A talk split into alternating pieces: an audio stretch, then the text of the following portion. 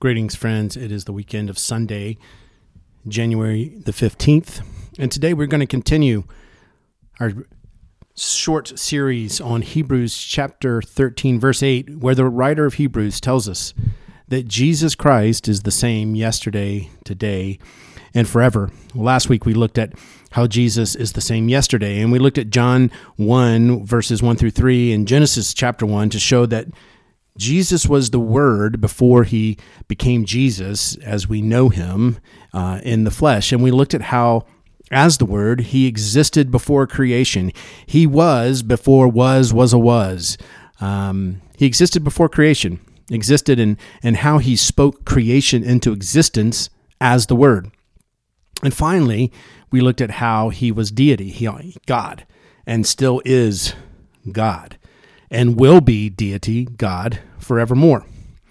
Next week, we're going to look at how Jesus is the same forever. But now, today, we will focus on how Jesus is the same today. A student was taking their final exam, his final exam at university, and he, he takes a seat in the exam room and just stares at the exam paper. Then, in a fit of inspiration, he takes off his shoes and throws them out of the window and then removes all of his clothes including including his pants and his socks. And and the teacher becoming very alarmed said to him what on earth are you doing? And he said i'm i'm i'm only following the instructions on the exam paper.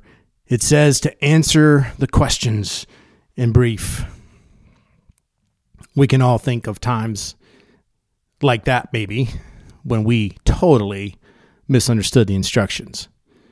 The instructions that Jesus gave are often misunderstood, and so people either ignore them altogether or are left with some parts of the scripture which we just can't fit into our theology.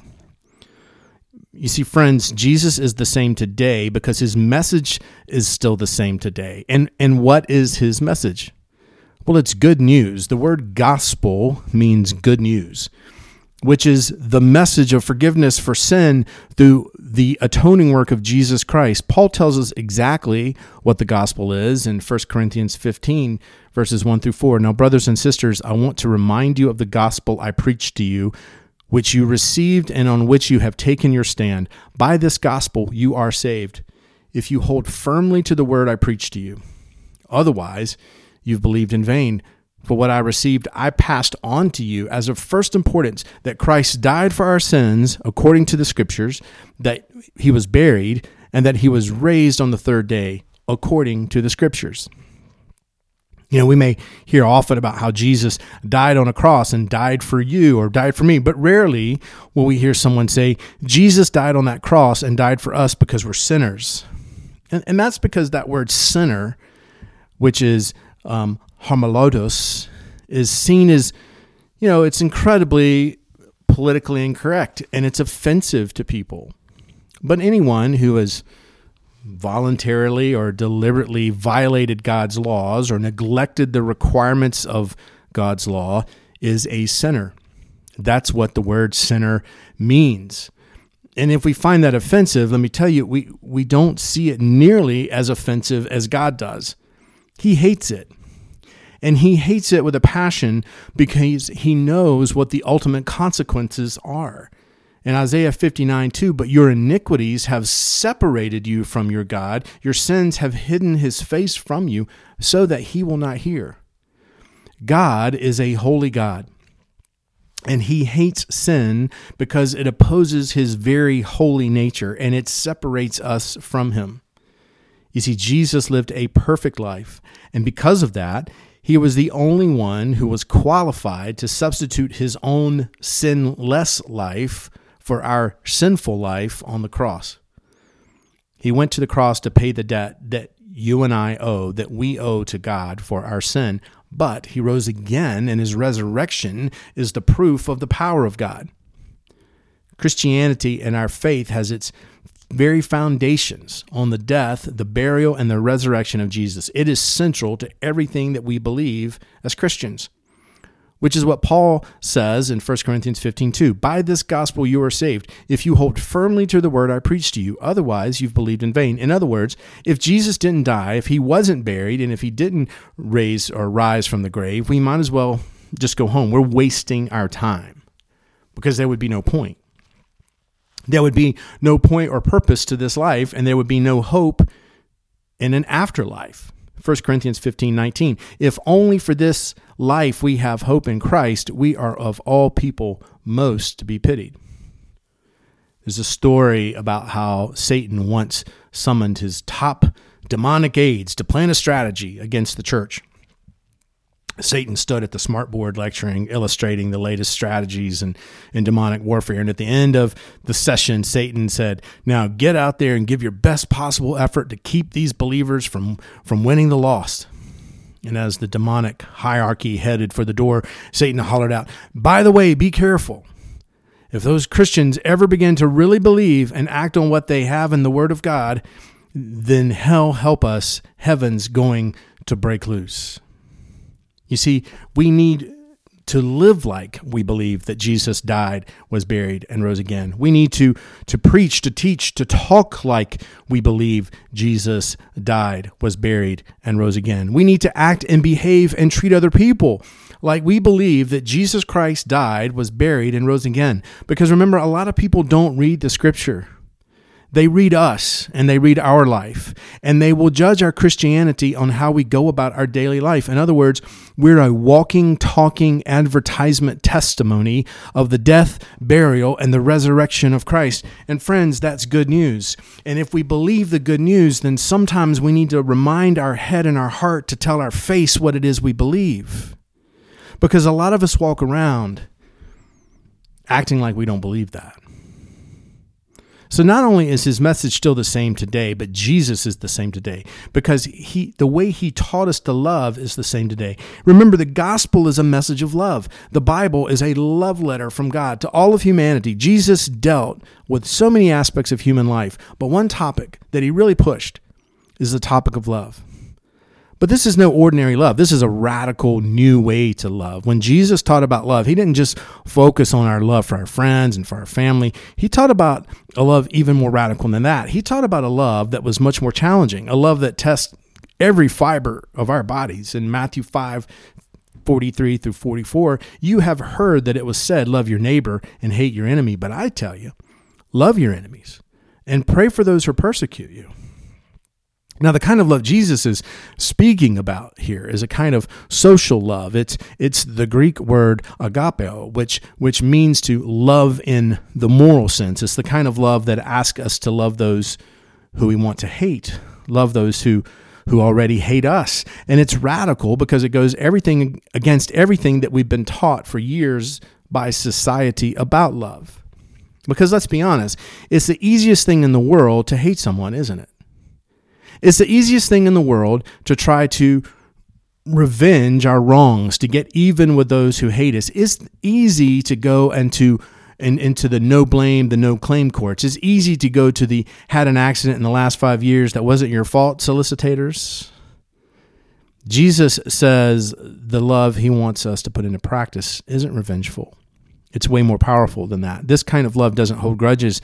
It forgives. It doesn't create bitterness. It brings us to our knees in prayer. John 13, 34 through 35. A new command I give you love one another. As I have loved you, so you must love one another.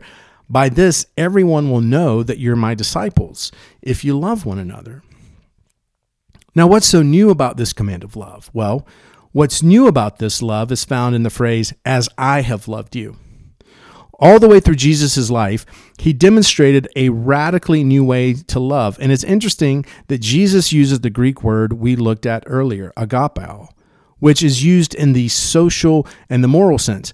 But when he says, if you love one another, he uses the Greek word agape, which means the highest form of love, the love that God has for us and the love that we should have for God and for each other. In other words, it's a sacrificial kind of love. It's the kind of love that Jesus speaks about in John 15, verses 12 through 13. This is my command that you keep on loving each other just as I have loved you. No one has greater love than a person who lays down his life for his friends. It's the kind of love Paul talks about in Ephesians 5:25. Husbands, love your wives just as Christ loved the church and gave himself up for her. And so Jesus is the same today because he still expects us to love everyone as he loved everyone today. But not only that, Jesus is the same today because he still offers forgiveness today. You see, for Jesus, it was important not only that we try to reach his standard of love, but also that we realize that there are going to be times, most of the time, okay, all of the time, when we don't reach his standard of love. And really, that's what the cross is all about. It not only shows us the consequence of sin, but it shows his greatest love for mankind. But we can never understand the cross as something done for us until we understand that it was something done by us.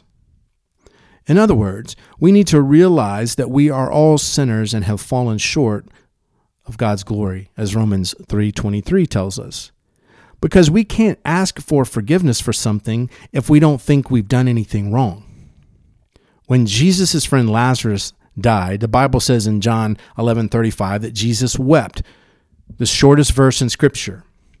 Why is he crying? Well, it's certainly not because Lazarus is dead. After all, he's going to bring him back to life.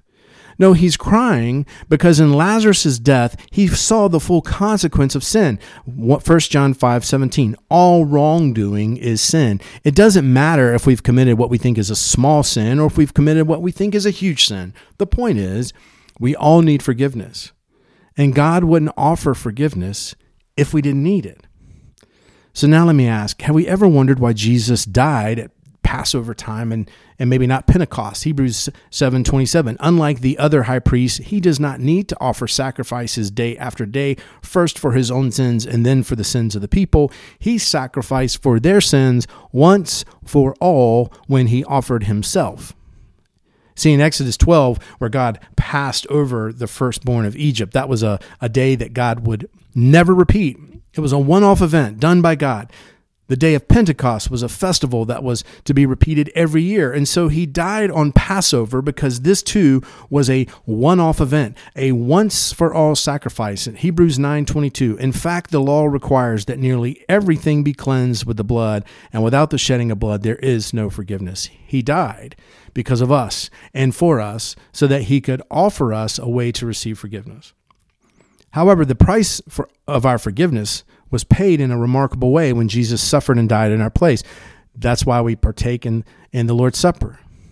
Jesus took simple symbols of bread and wine and used them as symbols of his blood of his body and of his blood Matthew 26, 26 through 28. And while they were eating, Jesus took bread, gave thanks, and, and broke it, and gave it to his disciples, saying, Take and eat this my this is my body. And then he took the cup, gave thanks, and offered it to them, saying, Drink from it, all of you. This is my blood of the covenant, which is poured out for many for the forgiveness of sins. Now, now we have to notice that Jesus didn't ask the Father to bless us as we partake of the bread and wine. He blessed God. He thanked God for providing the bread and wine there was a church who were getting ready to partake in, in the Lord's Supper, and the preacher suggested that as they pass the bread and cup, that they whisper, "The body of Christ sacrificed for you, the blood of Christ shed for you." As the as the implements were being passed around, one man in the congregation was very reluctant to, to partake, and so a six year old girl said to him very softly, It's okay, take it. It's for sinners. She was old enough to understand what the supper is all about. It's for saved sinners. We don't partake it, partake of the supper to receive the forgiveness of our sins. We partake of the supper because our sins have been forgiven. Because it's during the supper that that great price, which was made for us to receive the forgiveness of our sins, is realized. And when we realize how much forgiveness we need, then just like Paul, we can whisper the words he said to his young friend Timothy in 1 Timothy 1:15. Here's a trustworthy saying that deserves full acceptance. Christ Jesus came into the world to save sinners, of whom I am the worst. Now, I don't know about you, but when I read the the I am the worst part, it reminds me of me. And so, not only do we need forgiveness, we need to be willing to forgive others too. over and over and over again in the Bible. Not only it reminds of us of our need to, for forgiveness, but it reminds us of our need to forgive others too. Now, this again is a radical new practice. It's a radical new way of thinking. Jesus says in Matthew 6 14 through 15, For if you forgive other people when they sin against you, your heavenly Father will also forgive you. But if you do not forgive others their sins, your Father will not forgive your sins. What Jesus is saying is that if we claim to be followers of Christ, then we must reflect God's nature. And since God's nature includes the ability to forgive, then we too must forgive anyone who wrongs us. Because if we don't, we can't claim to belong to Christ. But a command is a command, friends, and it's simple. If we don't forgive them, then God won't forgive us. And remember, Jesus told us earlier that we're to love and pray for our enemies. But why pray for them? Are we praying that those who hurt us will change? Well, sure, yes.